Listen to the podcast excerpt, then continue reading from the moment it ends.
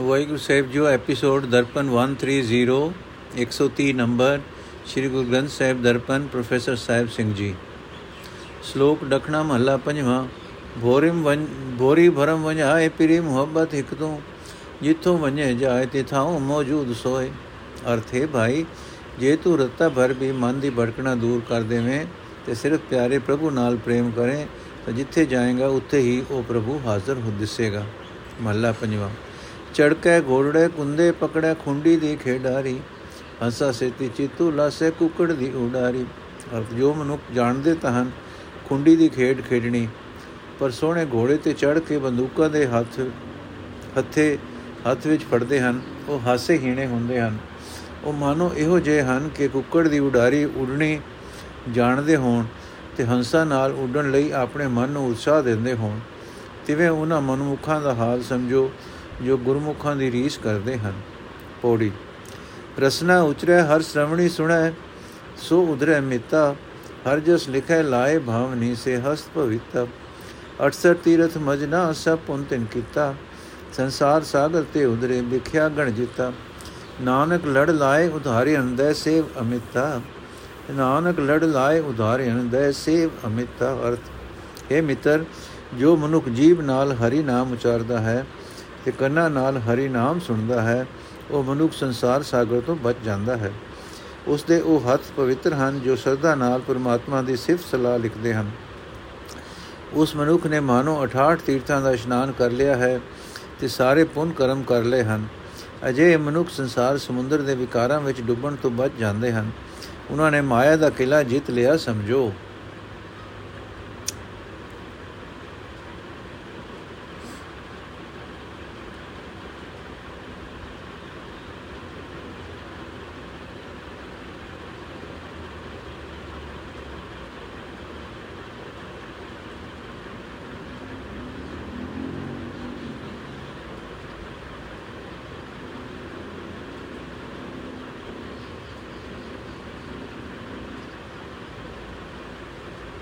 हे ਨਾਨਕ, ਐਸੇ ਬੇਅੰਤ ਪ੍ਰਭੂ ਨੂੰ ਸਿਮਰ ਕੇ ਜਿਸ ਨੇ ਆਪਣੇ ਲੜ ਲਾ ਕੇ ਅਨੇਕਾਂ ਜੀਵ ਬਚਾਏ ਹਨ। हे ਨਾਨਕ, ਐਸੇ ਬੇਅੰਤ ਪ੍ਰਭੂ ਨੂੰ ਮਿਰ, ਸਿਮਰ ਜਿਸ ਨੇ ਆਪਣੇ ਲੜ ਲਾ ਕੇ ਅਨੇਕਾਂ ਜੀਵ ਬਚਾਏ ਹਨ। ਸ਼ਲੋਕ ਮਹੱਲਾ ਪੰਜਵਾਂ ਧੰਦੜੇ ਕੁਲਾ ਚਿਤਨਾ ਆਵੇ ਏਕੜੋ ਨਾਨਕ ਸੇ ਤਨ ਫੁਟਨ ਜਿਨਾ ਸਾਈ ਵਿਸਰੈ। ਅਰਥ, ਉਹ ਕੋੜੇ ਧੰਦੇ ਘਾਟੇ ਵਾਲੇ ਹਨ। ਜਿਨ੍ਹਾਂ ਦੇ ਕਾਰਨ ਇੱਕ ਪਰਮਾਤਮਾ ਚਿੱਤ ਵਿੱਚ ਨਾ ਆਵੇ। ਕਿਉਂਕਿ ਹੈ ਨਾਨਕ, ਉਹ ਸਰੀਰ ਵਿਕਾਰਾਂ ਨਾਲ ਗੰਦੇ ਹੋ ਜਾਂਦੇ ਹਨ, ਜਿਨ੍ਹਾਂ ਨੂੰ ਮਾਲਕ ਪ੍ਰਭੂ ਭੁੱਲ ਜਾਂਦਾ ਹੈ। ਮਹੱਲਾ ਪੰਜਵਾਂ, ਪ੍ਰੇਤੋ ਕੀਤੋਂ ਦੇਵਤਾ ਤਿਨ ਕਰਨੇ ਹਾਰੇ, ਸਭੇ ਸੇ ਖੂਬ ਆਰਿਆਨ ਪ੍ਰਭ ਕਾਜ ਸਵਾਰੇ। ਨਿੰਦਕ ਪ੍ਰਗਟ ਪਛਾੜੇ ਹਨ ਝੂਠੇ ਦਰਬਾਰੇ, ਨਾਨਕ ਕਾ ਪ੍ਰਭ ਵਡਾ ਹੈ, ਆਪ ਸਾਜ ਸਵਾਰੇ। ਅਰਥ ਉਹ ਸਿਰਜਣਹਾਰ ਨੇ ਨਾਮ ਦੀ ਦਾਤ ਦੇ ਕੇ ਜੀਵ ਨੂੰ ਪ੍ਰੇਤ ਤੋਂ ਦੇਵਤਾ ਬਣਾ ਦਿੱਤਾ ਹੈ। ਪ੍ਰਭੂ ਨੇ ਆਪ ਕੰਮ ਸਵਾਰੇ ਹਨ ਤੇ ਸਾਰੇ ਸਿੱਖ ਵਿਕਾਰਾਂ ਤੋਂ ਬਚਾ ਲਏ ਹਨ। ਝੂਠ ਨਿੰਦਕਾਂ ਨੂੰ ਫੜ ਕੇ ਆਪਣੀ ਹਜ਼ੂਰੀ ਵਿੱਚ ਉਸਨੇ ਮਾਨੋ ਪਟਕਾ ਕੇ ਧਰਤੀ ਤੇ ਮਾਰਿਆ ਹੈ। ਨਾਨਕ ਤਾਂ ਪ੍ਰਭੂ ਸਭ ਤੋਂ ਵੱਡਾ ਹੈ। ਉਸਨੇ ਜੀਵ ਪੈਦਾ ਕਰਕੇ ਆਪ ਹੀ ਨਾਮ ਵਿੱਚ ਜੋੜ ਕੇ ਸੰਵਾਰ ਦਿੱਤੇ ਹਨ। ਪੋੜੀ ਪ੍ਰਭ ਬੇਅੰਤ ਕਿਛ ਅੰਤ ਨਾ ਹੈ, ਸਭ ਕਿਸੈ ਤਿਸੈ ਕਰਨਾ। ਅਗਮ ਗੋਚਰ ਸਾਹਿਬੋ ਜੀਆਂ ਕਾ ਪਰਣਾ। ਹਸ ਦੇ ਪ੍ਰਤਪਾਲ ਦਾ ਭਰਨ ਪੋਖਣ ਕਰਨਾ। ਮਿਹਰਬਾਨ ਬਖਸ਼ਿੰਦ ਆਪ ਜਪ ਸੱਚੇ ਤਰਣਾ। ਜੋ ਤੁਧ ਭਾਵੈ ਸੋ ਭਲਾ ਨਾਨਕ ਦਾਸ ਸਰਣਾ।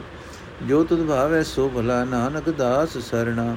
ਅਰਥ ਪਰਮਾਤਮਾ ਬੇਅੰਤ ਹੈ, ਉਸ ਦਾ ਕੋਈ ਅੰਤ ਨਹੀਂ ਪੈ ਸਕਦਾ।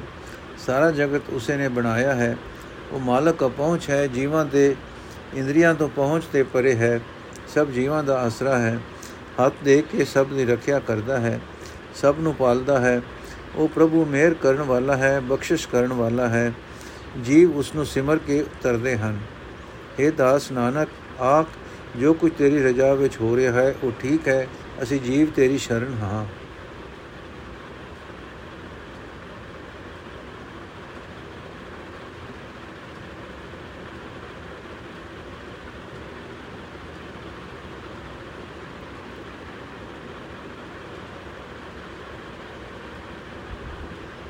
ਸ਼ਲੋਕ ਮਹੱਲਾ ਪੰਜਵਾਂ। ਤਿਨਾ ਭੁਖ ਨਾ ਕਰ ਰਹੀ, ਜਿਸ ਦਾ ਪ੍ਰਭ ਹੈ ਸੋਏ, ਨਾਨਕ ਚਰਣੀ ਲੱਗਿਆ, ਉਧਰੇ ਸਭ ਰੋਕ ਹੋਏ। ਅਰਥ, ਜਿਸ ਜਿਸ ਮਨੁੱਖ ਦੇ ਸਿਰ ਤੇ ਰਾਖਾ ਉਹ ਪ੍ਰਭੂ ਹੈ, ਉਹਨਾਂ ਨੂੰ ਮਾਇਆ ਦੀ ਕੋਈ ਭੁੱਖ ਨਹੀਂ ਰਹਿ ਜਾਂਦੀ। ਇਹ ਨਾਨਕ, ਪਰਮਾਤਮਾ ਦੀ ਚਰਨੀ ਲੱਗਿਆ, ਹਰ ਇੱਕ ਜੀਵ ਮਾਇਆ ਦੀ ਭੁੱਖ ਤੋਂ ਬਚ ਜਾਂਦਾ ਹੈ। ਮਹੱਲਾ ਪੰਜਵਾਂ, ਜਾਚਕ ਮੰਗੇ ਨਿਤ ਨਾਮ ਸਾਹਿਬ ਕਰੇ ਕਬੂਲ, ਨਾਨਕ ਪਰਮੇਸ਼ਰ ਜਜਮਾਨ ਤਿਸੈ ਭੁਖ ਨ ਮੂਲ। ਅਰਥ, ਜੋ ਮਨੁੱਖ ਮੰਗਤਾ ਬਣ ਕੇ ਮਾਲਕ ਪ੍ਰਭੂ ਤੋਂ ਸਦਾ ਨਾਮ ਮੰਗਦਾ ਹੈ ਉਸ ਦੀ ਅਰਜ਼ ਮਾਲਕ ਕਬੂਲ ਕਰਦਾ ਹੈ। ਇਹ ਨਾਨਕ, ਜਿਸ ਮਨੁੱਖ ਦਾ ਜਜਮਾਨ ਆਪ ਪਰਮੇਸ਼ਰ ਹੈ ਉਸ ਨੂੰ ਰਤਾ ਵੀ ਮਾਇਆ ਦੀ ਭੁੱਖ ਨਹੀਂ ਰਹਿੰਦੀ। ਪੌੜੀ, ਮਨ ਰਤਾ ਗੋਬਿੰਦ ਸੰਗ ਸਜ ਭੋਜਨ ਜੋੜੇ, ਪ੍ਰੀਤ ਲਗੀ ਹਰ ਨਾਮ ਸਿਉ ਇਹ ਹਸਤੀ ਘੋੜੇ ਰਾਜ ਮਿਲ ਖੁਸ਼ੀਆਂ ਗਣੀ ਧਿਆਏ ਮੁਖ ਨ ਮੋੜੇ। ਡਾਢੀ ਦਰ ਪ੍ਰ ਮੰਗਣਾ ਦਰ ਕਦੇ ਨ ਛੋੜੇ। ਨਾਨਕ ਮਨ ਤਨ ਚਾਓ ਏ ਨਿਤ ਪ੍ਰਭ ਕੋ ਲੋੜੇ, ਸੁਧ ਕੀਚੇ। ਅਰਥ, ਜੋ ਮਨੁੱਖ ਪ੍ਰਭੂ ਦੀ ਸਿਫਤ ਸਲਾਹ ਕਰਦਾ ਹੈ ਉਸ ਦਾ ਮਨ ਪਰਮਾਤਮਾ ਨਾਲ ਰੰਗਿਆ ਜਾਂਦਾ ਹੈ। ਉਸ ਨੂੰ ਪ੍ਰਭੂ ਦਾ ਨਾਮ ਹੀ ਚੰਗੇ ਭੋਜਨ ਤੇ ਪੁਸਾਕੇ ਹੈ। ਪਰਮਾਤਮਾ ਦੇ ਨਾਮ ਨਾਲ ਉਸ ਦਾ ਪਿਆਰ ਬਣ ਜਾਂਦਾ ਹੈ, ਇਹੀ ਉਸ ਲਈ ਹਾਥੀ ਤੇ ਘੋੜੇ ਹੈ। ਪ੍ਰਭੂ ਨੂੰ ਸਿਮਰਨ ਤੋਂ ਕਦੇ ਉਹ ਅਕਦਾ ਨਹੀਂ, ਇਹੀ ਉਸ ਲਈ ਰਾਜ ਜ਼ਮੀਨਾਂ ਤੇ ਬੇਅੰਤ ਖੁਸ਼ੀਆਂ ਹਨ। ਉਹ ਢਾਡੀ ਪ੍ਰਭੂ ਦੇ ਦਰ ਤੋਂ ਸਦਾ ਮੰਗਦਾ ਹੈ ਪ੍ਰਭੂ ਦਾ ਦਰ ਕਦੇ ਛੱਡਦਾ ਨਹੀਂ। ਇਹ ਨਾਨਕ ਸਿਰਫ ਸਲਾਹ ਕਰਨ ਵਾਲੇ ਦੇ ਮਨ ਵਿੱਚ, ਤਨ ਵਿੱਚ ਸਦਾ ਚਾਉ ਬਣਿਆ ਰਹਿੰਦਾ ਹੈ। ਉਹ ਸਦਾ ਪ੍ਰਭੂ ਨੂੰ ਮਿਲਣ ਲਈ ਹੀ ਤਾਂਗਦਾ ਹੈ। ਸੁਧ ਕੀਚੇ ਦਾ ਮਤਲਬ ਹੈ ਸੁਧ ਕਰ ਲੈਣਾ। ਨੋਟ ਸ੍ਰੀ ਕਰਤਾਰਪੁਰ ਵਾਲੀ ਬੀੜ ਵਿੱਚ ਇਹ ਲਫ਼ਜ਼ ਹਾਸੀਏ ਤੋਂ ਬਾਹਰ ਹਨ। ਉਂਝ ਵਾਰ ਦੇ ਮੁੱਕਣ ਤੇ ਬਾਕੀ ਕਾਫੀ ਪਤਰਾ ਖਾਲੀ ਪਿਆ ਹੈ। ਇਸ ਦਾ ਭਾਵ ਇਹ ਹੈ ਕਿ ਇਹਨਾਂ ਲਫ਼ਜ਼ਾਂ ਦਾ ਬਾਣੀ ਨਾਲ ਕੋਈ ਸੰਬੰਧ ਨਹੀਂ। ਲਫ਼ਜ਼ ਸੁਧ ਕੀਚੇ ਸਿਰਫ ਇਹ ਵਾਰ ਨਾਲ ਹੈ। ਬਾਕੀ ਵਾਰਾਂ ਨਾਲ ਲਫ਼ਜ਼ ਸੁਧ ਹਾਸ਼ੀਏ ਤੋਂ ਬਾਹਰ ਵਰਤਿਆ ਹੈ।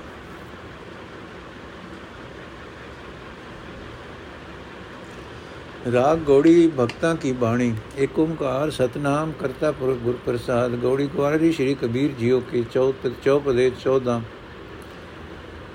ਅਬ ਮੋਇ ਜਲਤ ਰਾਮ ਜਲ ਪਾਇਆ, ਰਾਮ ਉਦਕ ਤਨ ਜਲਤ 부ਝਾਇਆ ਰਹਾਓ। ਮਨ ਮਾਰਨ ਕਾਰਣ ਬਨ ਜਾਈਏ, ਸੋ ਜਲ ਬਿਨ ਭਗਵੰਤ ਨ ਪਾਈਏ। ਜੇ ਪਾਵਕ ਸੁਰਨਰ ਹੈ ਜਾਰੇ, ਰਾਮ ਉਦਕ ਜਨ ਜਲਤ ਉਬਾਰੇ। ਭਵ ਸਾਗਰ, ਸੁਖ ਸਾਗਰ ਮਾਹੀ, ਪੀਵ ਰਹੇ ਜਲ ਨਿਕਟਤ ਨਾਹੀ। ਕਹਿ ਕਬੀਰ, ਭਈ ਸਾਰੰਗ ਪਾਨੀ, ਰਾਮ ਉਦਕ ਮੇਰੀ ਤਿਖਾ 부ਝਾਨੀ ਅਰਥ, ਬਾਲਦਿਆਂ ਬਾਲਦਿਆਂ ਹੁਣ ਮੈਂ ਪ੍ਰਭੂ ਦੇ ਨਾਮ ਦਾ ਅੰਮ੍ਰਿਤ ਲਭ ਲਿਆ ਹੈ। ਉਸ ਨਾਮ ਅੰਮ੍ਰਿਤ ਨੇ ਮੇਰੇ ਸੜਦੇ ਸਰੀਰ ਨੂੰ ਠੰਡ ਪਾ ਦਿੱਤੀ ਹੈ, ਰਹਾਓ। ਜੰਗਲਾਂ ਵੱਲ ਤੀਰਥ ਆਦਿਕਾਂ ਤੇ ਮਨ ਨੂੰ ਮਾਰਨ ਲਈ, ਸ਼ਾਂਤ ਕਰਨ ਲਈ ਜਾਇਦਾ ਹੈ। ਪਰ ਉਹ ਨਾਮ ਰੂਪ ਅੰਮ੍ਰਿਤ ਜੋ ਮਨ ਨੂੰ ਸ਼ਾਂਤ ਕਰ ਸਕੇ, ਪ੍ਰਭੂ ਤੋਂ ਬਿਨਾ, ਪ੍ਰਭੂ ਦੇ ਸਿਮਰਨ ਤੋਂ ਬਿਨਾ ਨਹੀਂ ਲੱਭ ਸਕਦਾ। ਤ੍ਰਿਸ਼ਨਾ ਦੀ ਜਿਸ ਅਗਨੇ ਦੇਵਤੇ ਤੇ ਮਨੁੱਖ ਸਾੜ ਸੁੱਟੇ ਹਨ, ਪ੍ਰਭੂ ਦੇ ਨਾਮ ਅੰਮ੍ਰਿਤ ਨੇ ਭਗਤਾਂ ਜਨਾਂ, ਭਗਤਾਂ ਨੂੰ ਉਹ ਸੜਨ ਤੋਂ ਬਚਾ ਲਿਆ ਹੈ। ਉਹ ਭਗਤ ਜਨ ਜਿਨ੍ਹਾਂ ਨੂੰ ਰਾਮ ਉਦਕ ਨੇ ਸੜਨ ਤੋਂ ਬਚਾਇਆ ਹੈ, ਇਸ ਸੰਸਾਰ ਸਮੁੰਦਰ ਵਿੱਚ ਜੋ ਹੁਣ ਉਹਨਾਂ ਲਈ ਸੁੱਖਾਂ ਦਾ ਸਮੁੰਦਰ ਬਣ ਗਿਆ ਹੈ। ਨਾਮ ਅੰਮ੍ਰਿਤ ਲਗਾਤਾਰ ਪੀ ਰਹੇ ਹਨ ਤੇ ਉਹ ਅੰਮ੍ਰਿਤ ਮੁਕਦਾ ਨਹੀਂ। ਕਬੀਰ ਆਖਦਾ ਹੈ हे ਮਨ, ਪਰਮਾਤਮਾ ਦਾ ਸਿਮਰਨ ਕਰ। ਪਰਮਾਤਮਾ ਦੇ ਨਾਮ ਅੰਮ੍ਰਿਤ ਨੇ ਮੇਰੀ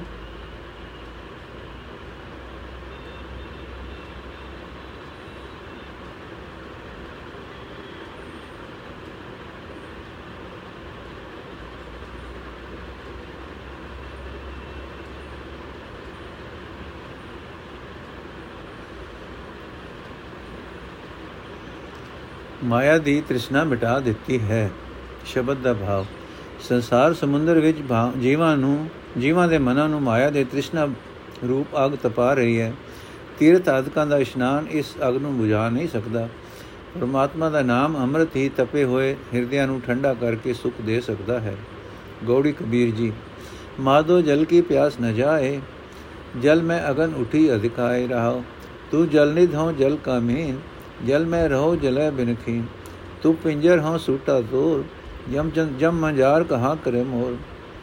ਤੂੰ ਤਰਵਰ ਹਾਂ ਪੰਖੀ ਆਹੇ, ਮਨ ਬਾਗੀ ਤੇਰੋ ਦਰਸ਼ਨ ਨਾ ਹੈ ਤੂੰ ਸਤਗੁਰ ਹੋ ਨੋ ਤਨ ਚੇਲਾ, ਕਹਿ ਕਬੀਰ ਮਿਲ ਅੰਤ ਕੀ ਬੇਲਾ ਅਰਥ, ਹੈ ਮਾਇਆ ਦੇ ਪਤੀ ਪ੍ਰਭੂ, ਤੇਰੇ ਨਾਮ ਅੰਮ੍ਰਿਤ ਦੀ ਤਰੇ ਮਿਟਦੀ ਨਹੀਂ। ਬਾਪ ਤੇਰਾ ਨਾਮ ਜਪ ਜਪ ਕੇ ਮੈਂ ਰਜਦਾ ਨਹੀਂ ਹਾਂ। ਤੇਰਾ ਨਾਮ ਅੰਮ੍ਰਿਤ ਪੀਨਿਆ ਪੀਨਿਆ ਵਧੇਕ ਤਾਂਗ ਪੈਦਾ ਹੋ ਰਹੀ ਹੈ ਰਹਾਉ हे ਪ੍ਰਭੂ ਤੂੰ ਜਲ ਦਾ ਖਜ਼ਾਨਾ ਸਮੁੰਦਰ ਹੈ ਤੇ ਮੈਂ ਉਸ ਜਲ ਦਾ ਮੱਛ ਹਾਂ ਜਲ ਵਿੱਚ ਹੀ ਮੈਂ ਜਿਉਂਦਾ ਰਹਿ ਸਕਦਾ ਹਾਂ ਜਲ ਤੋਂ ਬਿਨਾ ਮੈਂ ਮਰ ਜਾਂਦਾ ਹਾਂ ਤੂੰ ਮੇਰਾ ਪਿੰਜਰਾ ਹੈ ਮੈਂ ਤੇਰਾ ਕਮਜ਼ੋਰ ਜਿਹਾ ਤੋਤਾ ਹਾਂ ਤੇਰੇ ਆਸਰੇ ਰਹਾ ਜਮ ਰੂਪ ਬਿਲਾ ਬਿੱਲਾ ਮੇਰੇ ਮੇਰਾ ਕੀ ਵਿਗਾੜ ਸਕਦਾ ਹੈ اے ਪ੍ਰਭੂ ਤੂੰ ਸੋਹਣਾ ਰੁੱਖ ਹੈ ਤੇ ਮੈਂ ਉਸ ਰੁੱਖ ਦੇ ਆਸਰੇ ਰਹਿਣ ਵਾਲਾ ਪੰਛੀ ਹਾਂ ਮੈਨੂੰ ਮੰਦ ਭਾਗੀ ਨੂੰ ਤੇਰਾ ਦਰਸ਼ਨ ਨਸੀਬ ਨਹੀਂ ਹੋਇਆ। ਅਜੇ ਤੱਕ ਤੇਰਾ ਦਰਸ਼ਨ ਨਸੀਬ ਨਹੀਂ ਹੋਇਆ। हे ਪ੍ਰਭੂ, ਤੂੰ ਮੇਰਾ ਗੁਰੂ ਹੈ। ਮੈਂ ਤੇਰਾ ਨਵਾਂ ਸਿੱਖ ਹਾਂ। ਭਾਵ ਤੇਰੇ ਨਾਲ ਉਸੇ ਤਰ੍ਹਾਂ ਪਿਆਰ ਹੈ ਜਿਵੇਂ ਨਵਾਂ ਨਵਾਂ ਸਿੱਖ ਆਪਣੇ ਗੁਰੂ ਨਾਲ ਕਰਦਾ ਹੈ। ਕਬੀਰ ਆਖਦਾ ਹੈ, ਹੁਣ ਤਾਂ ਮਨੁੱਖਾ ਜਨਮ ਅਖੀਰ ਦਾ ਵੇਲਾ ਹੈ। ਮੈਨੂੰ ਜ਼ਰੂਰ ਮਿਲ। ਸ਼ਬਦ ਦਾ ਭਾਵ। ਮਨੁੱਖ ਜਿਉਂ-ਜਿਉਂ ਨਾਮ ਜਪਦਾ ਹੈ, ਤਿਉਂ-ਤਿਉਂ ਉਸ ਨੂੰ ਨਾਮ ਦਾ ਵਧੇਕ ਰਸ ਆਉਂਦਾ ਹੈ ਤੇ ਉਹ ਪ੍ਰਭੂ ਨੂੰ ਆਪਣੀ ਓਟ ਆਸਰਾ ਸਮਝਦਾ ਹੈ। ਪ੍ਰਭੂ ਵੀ ਉਸ ਦੇ ਸਿਰ ਤੇ ਹੱਥ ਰੱਖਦਾ ਹੈ ਤੇ ਉਸ ਨੂੰ ਪ੍ਰਤੱਖ ਦੀਦਾਰ ਦਿੰਦਾ ਹੈ। ਗੋੜੀ ਕਬੀਰ ਜੀ, ਜਬ ਹਮ ਏਕੋ ਏਕ ਕਰ ਜਾਣਿਆ, ਤਬ ਲੋਗ ਹੈ ਕਾਹੇ ਦੁਖ ਮਾਨਿਆ ਹਮ ਅਪਤੈ ਆਪਣੀ ਪਤ ਖੋਈ ਹਮਰੇ ਖੋਜ ਪਰੋ ਮਤ ਕੋਈ ਰਹਾਓ ਹਮ ਮੰਦੇ ਮੰਦੇ ਮਨ ਮਾਹੀ ਸਾਜ ਪਾਤ ਕਾਹੂ ਸਿਉ ਨਾਹੀ, ਪਤ ਅਪਤ ਤਾਕੀ ਨਹੀਂ ਲਾਜ, ਤਬ ਜਾਣੋਗੇ ਜਬ ਉਗਰੇ ਗੋ ਪਾਜ। ਕਉ ਕਬੀਰ ਪਤ ਹਰ ਪਰਵਾਨ, ਸਰਬ ਤਿਆਗ ਭਜ ਕੇਵਲ ਰਾਮ। ਅਰਥ, ਜਦੋਂ ਅਸਾਂ ਭਾਵ, ਮੈਂ ਇਹ ਸਮਝ ਲਿਆ ਕਿ ਸਭ ਥਾਈਂ ਇੱਕ ਪਰਮਾਤਮਾ ਹੀ ਵਿਆਪਕ ਹੈ, ਤਾਂ ਪਤਾ ਨਹੀਂ ਲੋਕਾਂ ਨੇ ਇਸ ਗੱਲ ਨੂੰ ਕਿਉਂ ਬੁਰਾ ਮਨਾਇਆ ਹੈ। ਮੈਂ ਨਿਸੰਗ ਹੋ ਗਿਆ ਹਾਂ ਕਿ ਮੈਨੂੰ ਇਹ ਪਰਵਾਹ ਨਹੀਂ ਕਿ ਕੋਈ ਮਨੁੱਖ ਮੇਰੀ ਇੱਜ਼ਤ ਕਰੇ ਜਾਂ ਨਾ ਕਰੇ। ਤੁਹਾਨੂੰ ਲੋਕਾਂ ਨੂੰ ਜਗਤ ਵਿੱਚ ਮਨ ਵਡਿਆਈ ਦਾ ਖਿਆਲ ਹੈ। ਇਸ ਵਾਸਤੇ ਜਿਸ ਰਾਹੇ ਮੈਂ ਪਿਆ ਹਾਂ, ਉਸ ਰਾਹੇ ਮੇਰੇ ਪਿੱਛੇ ਨਾ ਤੁਰੋ, ਰਹਾਓ। ਜੇ ਮੈਂ ਭੈੜਾ ਹਾਂ, ਤਾਂ ਆਪਣੇ ਹੀ ਅੰਦਰ ਭੈੜਾ ਹਾਂ। ਨਾ ਕਿਸੇ ਨੂੰ ਇਸ ਗੱਲ ਨਾਲ ਕੀ? ਕਿਸੇ ਨੂੰ ਇਸ ਗੱਲ ਨਾਲ ਕੀ? ਮੈਂ ਕਿਸੇ ਨਾਲ ਇਸ ਕਰਕੇ ਕੋਈ ਮੇਲ ਮੁਲਾਕਾਤ ਵੀ ਨਹੀਂ ਰੱਖੀ ਹੋਈ। ਕੋਈ ਮੇਰੀ ਇੱਜ਼ਤ ਕਰੇ ਜਾਂ ਨਿਰਾਦਰੀ ਕਰੇ ਮੈਂ ਇਸ ਵਿੱਚ ਕੋਈ ਹਾਨਤ ਨਹੀਂ ਸਮਝਦਾ, ਕਿਉਂਕਿ ਤੁਹਾਨੂੰ ਵੀ ਤਦੋਂ ਹੀ ਸਮਝ ਆਵੇਗੀ ਕਿ ਅਸਲ ਇੱਜ਼ਤ ਜਾਂ ਨਿਰਾਦਰੀ ਕਿਹੜੀ ਹੈ। ਜਦੋਂ ਤੁਹਾਡਾ ਇਹ ਜਗਤ ਵਿਖਾਵਾ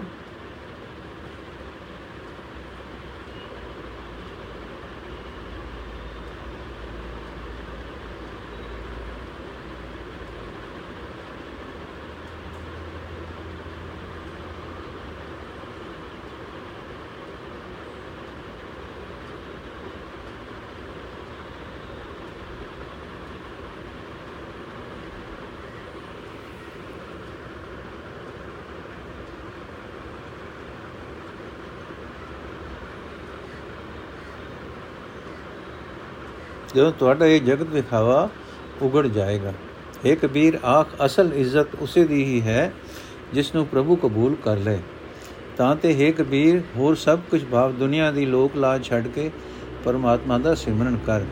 ਭਾਵ ਦੁਨੀਆ ਦੇ ਬੰਦੇ ਲੋਕ ਲਾਜ ਪਿੱਛੇ ਮਰਦੇ ਮਰਦੇ ਭਗਤ ਜਨਾਂ ਨੂੰ ਕੁਤਰਕਾ ਕਰਦੇ ਹਨ। ਕਿਉਂਕਿ ਬੰਦਗੀ ਵਾਲੇ ਮਨੁੱਖ ਲੋਕ ਲਾਜ ਛੱਡ ਕੇ ਸਭ ਜੀਆਂ ਨਾਲ ਇੱਕੋ ਜਿਹਾ ਵਰਤਾਓ ਕਰ, ਰੱਖਦੇ ਹਨ। ਪਰ ਦੁਨੀਆ ਦੇ ਇਹ ਇਹ ਆਦਰ ਜਾਂ ਨਿਰਾਦਰੀ ਪ੍ਰਭੂ ਦੀ ਹਜ਼ੂਰੀ ਵਿੱਚ ਕਿਸੇ ਲੇਖੇ ਨਹੀਂ ਹਨ। ਉੱਥੇ ਤਾਂ ਬੰਦਗੀ ਕਬੂਲ ਹੈ। ਗੋੜੀ ਕਬੀਰ ਜੀ, ਨਗਰ ਫਿਰਦ, ਨਗਨ ਫਿਰਦ ਜੋ ਪਾਈ ਹੈ ਜੋ ਬਨ ਕਾ ਮਿਰਗ ਮੁਕਤ ਸਭ ਹੋ ਕਿਆ ਨਾਂਗੇ, ਕਿਆ ਬਾਧੇ ਚਾਮ ਜਬ ਨਹੀਂ ਚੀਨਸ ਆਤਮ ਰਾਮ ਰਹਾਓ। ਮੂਣ ਮੁਡਾਏ ਜੋ ਸਿਧ ਪਾਈ, ਮੁਕਤੀ ਭੇਡ ਨ ਗਈ ਆਕਾਈ। ਬਿੰਦ ਰਾਖ ਜੋ ਤਰੀਏ ਭਾਈ, ਖੁਸਰੇ ਕਿਉ ਨ ਪਰਮ ਗਤ ਪਾਈ। ਕੋ ਕਬੀਰ ਸੁਨੋ ਨਰ ਭਾਈ RAM ਨਾਮ ਬਿਨ ਕਿਨ ਗਤ ਪਾਈ। ਅਸ, ਜੇ ਨੰਗੇ ਫਿਰਦਿਆਂ ਫਿਰਦਿਆਂ ਪਰਮਾਤਮਾ ਨਾਲ ਮਿਲਾਪ ਹੋ ਸਕਦਾ ਹੈ, ਤਾਂ ਜੰਗਲ ਦਾ ਹਰ ਇੱਕ ਪਸ਼ੂ ਮੁਕਤ ਹੋ ਜਾਣਾ ਚਾਹੀਦਾ ਹੈ। हे ਭਾਈ, ਜਦ ਤੱਕ ਤੂੰ ਪਰਮਾਤਮਾ ਨੂੰ ਨਹੀਂ ਪਛਾਣਦਾ, ਤਦ ਤੱਕ ਨੰਗੇ ਰਿਆਂ ਕੀ ਸੌਰ ਜਾਣਾ ਹੈ? ਤੇ ਪਿੰਡੇ ਦੇ ਚਮ ਲਪੇਟਿਆਂ ਕੀ ਮਿਲ ਜਾਣਾ ਹੈ? ਪਿੰਡੇ ਤੇ ਚਮ ਲਪੇਟਿਆਂ ਕੀ ਮਿਲ ਜਾਣਾ ਹੈ? ਰਾਹੋ, ਜੇ ਸਿਰ ਮੁਨਾਇਆ ਸਿੱਧੀ ਮਿਲ ਸਕਦੀ ਹੈ ਤਾਂ ਇਹ ਕੀ ਕਾਰਨ ਹੈ ਕਿ ਕੋਈ ਵੀ ਭੇਡ ਹੁਣ ਤੱਕ ਮੁਕਤ ਨਹੀਂ ਹੋਈ हे ਭਾਈ ਜੇ ਬਾਲ ਜਤੀ ਰਿਆਂ ਸੰਸਾਰ ਸਮੁੰਦਰ ਤੋਂ ਤਰ ਸਕੀਦਾ ਹੈ ਤਾਂ ਖੁਸਰੇ ਨੂੰ ਕਿਉਂ ਮੁਕਤੀ ਨਹੀਂ ਮਿਲ ਜਾਂਦੀ हे ਕਬੀਰ ਬੇਸ਼ੱਕ ਆਖ हे ਭਰਾਵੋ ਪਰਮਾਤਮਾ ਦਾ ਨਾਮ ਸਿਮਰਨ ਤੋਂ ਬਿਨਾ ਕਿਸੇ ਨੂੰ ਮੁਕਤੀ ਨਹੀਂ ਮਿਲੀ ਸ਼ਬਦ ਦਾ ਭਾਵ ਨੰਗੇ ਰਹਿ ਕੇ ਜੰਗਲਾਂ ਵਿੱਚ ਭੋਣਾ ਸਿਰ ਮੁਨਾ ਕੇ ਫਕੀਰ ਬਣ ਜਾਣਾ ਬਾਲ ਜਤੀ ਬਣੇ ਰਹਿਣਾ ਇਹੋ ਜਿਹਾ ਕੋਈ ਸਾਧਨ ਮਨੁੱਖ ਨੂੰ ਸੰਸਾਰ ਸਾਗਰ ਤੋਂ ਪਾਰ ਨਹੀਂ ਕਰ ਸਕਦਾ। ਕੇਵਲ ਪਰਮਾਤਮਾ ਦਾ ਨਾਮ ਹੀ ਬੇੜਾ ਪਾਰ ਕਰ ਸਕਦਾ ਹੈ। ਗੋੜੀ ਕਬੀਰ ਜੀ, ਸੰਧਿਆ ਪ੍ਰਾਤ ਇਸ਼ਨਾਨ ਕਰਾਹੀ, ਜਿਉ ਭੈ ਦਾਦੁਰ ਪਾਣੀ ਮਾਹੀ, ਜਿਉ ਪੈ ਰਾਮ ਰਾਮ ਗਤ ਨਾਹੀ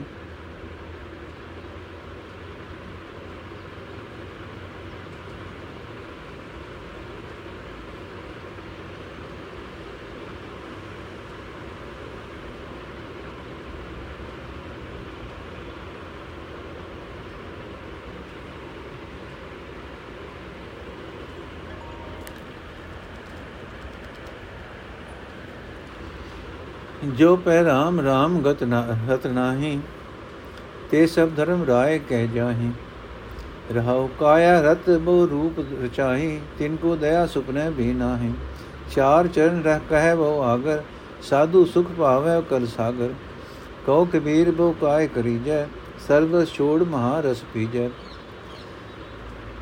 ਅਰਥ, ਹੈ ਜੋ ਮਨੁੱਖ ਸਵੇਰੇ ਤੇ ਸ਼ਾਮ ਨੂੰ ਭਾਵੇਂ ਦੋਵੇਂ ਵੇਲੇ ਨਿਰਾ ਭਾਵ ਦੋਨੋਂ ਵੇਲੇ ਨਿਰਾ ਇਸ਼ਨਾਨ ਹੀ ਕਰਦੇ ਹਨ ਤੇ ਸਮਝਦੇ ਹਨ ਕਿ ਅਸੀਂ ਪਵਿੱਤਰ ਹੋ ਗਏ ਹਾਂ।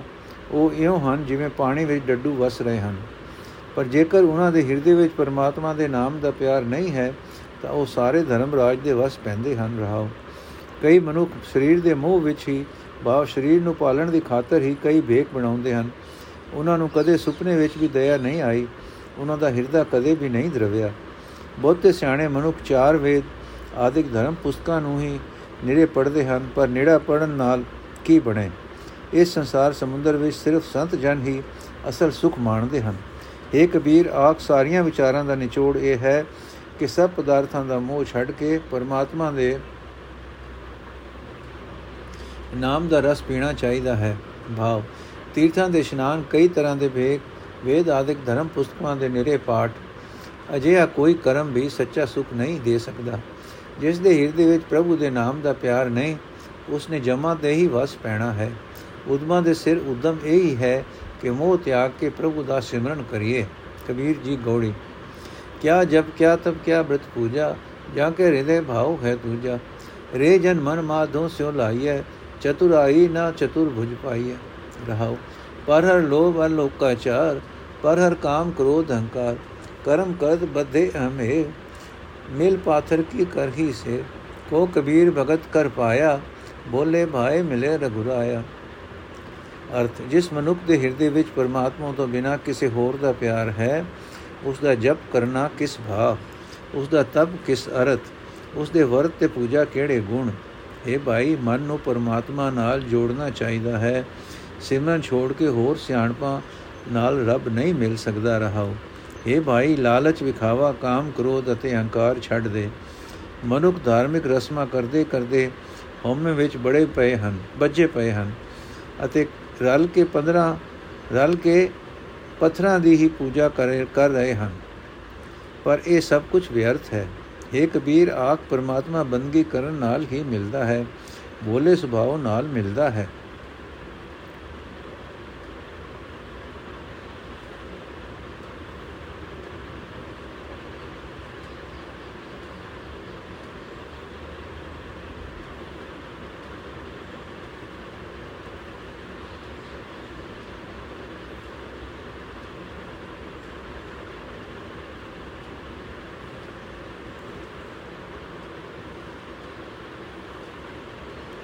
ਸ਼ਬਦ ਦਾ ਭਾਵ। ਮਾਇਆ ਦੀ ਖਾਤਰ ਤੇ ਲੋਕ ਵਿਖਾਵੇ ਦੀ ਖਾਤਰ ਮਨੁੱਖ ਜਬ ਤੱਕ ਆਦਿ, ਜਬ ਤੱਕ ਜਬ ਤੱਕ ਆਦਿ ਕਰਮ ਕਰਦੇ ਹਨ ਤੇ ਸਿਆਣੇ ਬਣ ਕੇ ਵਿਖਾਉਂਦੇ ਹਨ, ਇਹ ਰੱਬ ਨੂੰ ਮਿਲਣ ਦਾ ਰਾਹ ਨਹੀਂ ਹੈ। ਜੋ ਪ੍ਰਭੂ ਨੂੰ ਮਿਲਣਾ ਹੈ ਤਾਂ ਉਸ ਦੀ ਭਗਤੀ ਕਰੋ ਤੇ ਬਾਲ ਬੁੱਧ ਰਹੋ। ਨੋਟ, ਭੋਲੇ ਸੁਭਾਅ ਇਨੋਸੈਂਸ ਅਤੇ ਅਗਿਆਨਤਾ ਨਾ ਵਾਕਫੀਅਤ ਇਗਨੋਰੈਂਸ ਵਿੱਚ ਫ਼ਰਕ ਸਮਝਣ ਦੀ ਲੋੜ ਹੈ। ਕਿਸੇ ਮੂਰਤੀ ਦੀ ਬਾਬਤ ਕਦੇ ਇਹ ਸਮਝ ਲੈਣਾ ਕਿ ਪਰਮਾਤਮਾ ਹੈ, ਇਹ ਭੋਲਾ ਸੁਭਾਅ ਨਹੀਂ ਹੈ।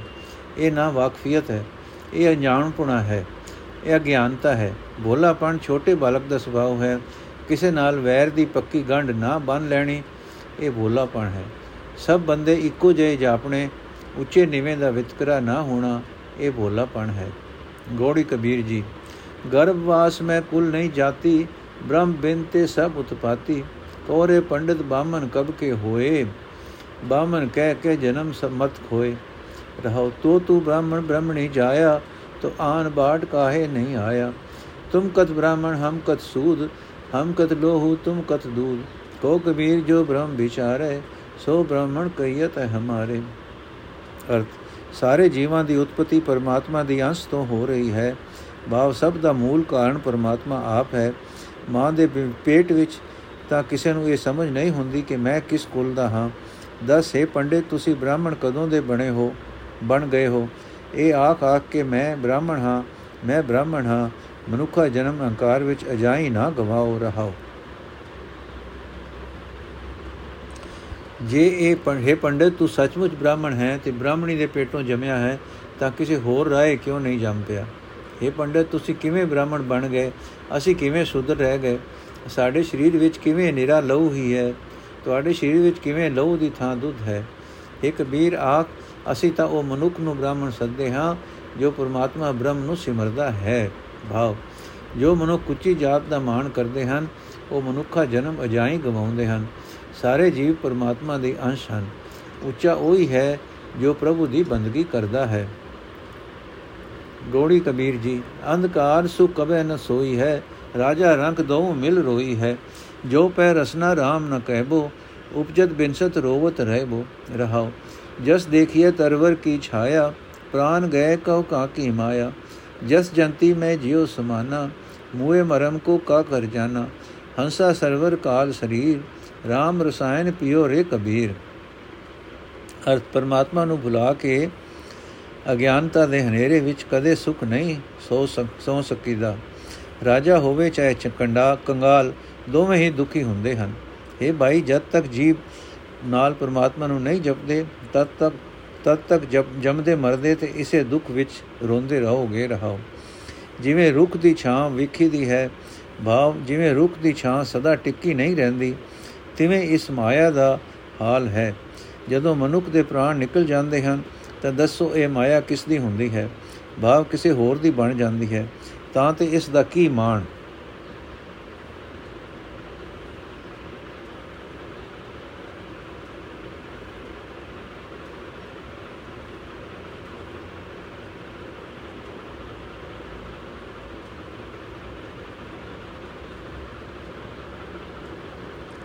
ਜਿਵੇਂ ਜਦੋਂ ਗਵਈਆ ਆਪਣੇ ਹੱਥ ਸਾਜ਼ ਤੋਂ ਹਟਾ ਲੈਂਦਾ ਹੈ, ਤਾਂ ਰਾਗ ਦੀ ਆਵਾਜ਼ ਸਾਜ਼ ਦੇ ਵਿੱਚ ਹੀ ਲੀਨ ਹੋ ਜਾਂਦੀ ਹੈ। ਕੋਈ ਦੱਸ ਨਹੀਂ ਸਕਦਾ ਕਿ ਉਹ ਕਿੱਥੇ ਗਈ।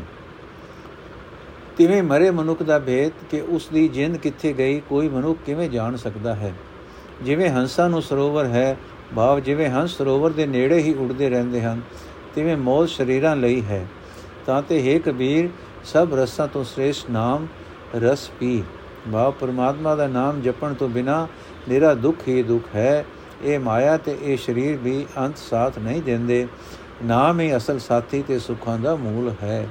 ਵਾਹਿਗੁਰੂ ਜੀ ਕਾ ਖਾਲਸਾ, ਵਾਹਿਗੁਰੂ ਜੀ ਕੀ ਫਤਿਹ। ਅੱਜ ਦਾ ਐਪੀਸੋਡ ਸਮਾਪਤ ਜੀ। ਬਾਕੀ ਦੀ ਗੋੜੀਆਂ ਕਬੀਰ ਜੀ ਦੀ ਗੋੜੀ ਦਾ ਬਾਕੀ ਭਾਵ ਅਸੀਂ ਕੱਲ ਪੜਾਂਗੇ ਵਾਹਿਗੁਰੂ ਜੀ ਕਾ ਖਾਲਸਾ, ਵਾਹਿਗੁਰੂ ਜੀ ਕੀ ਫਤਿਹ।